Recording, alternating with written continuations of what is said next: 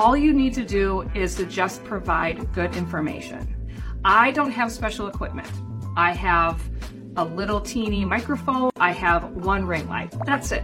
I mean, the total cost, I mean, this is already my phone. And I have been doing this for three years and I still just use a phone because I haven't found that the camera's better. I worked with other YouTubers and I've used their all their equipment and I'm not seeing a huge difference. Shortcast Club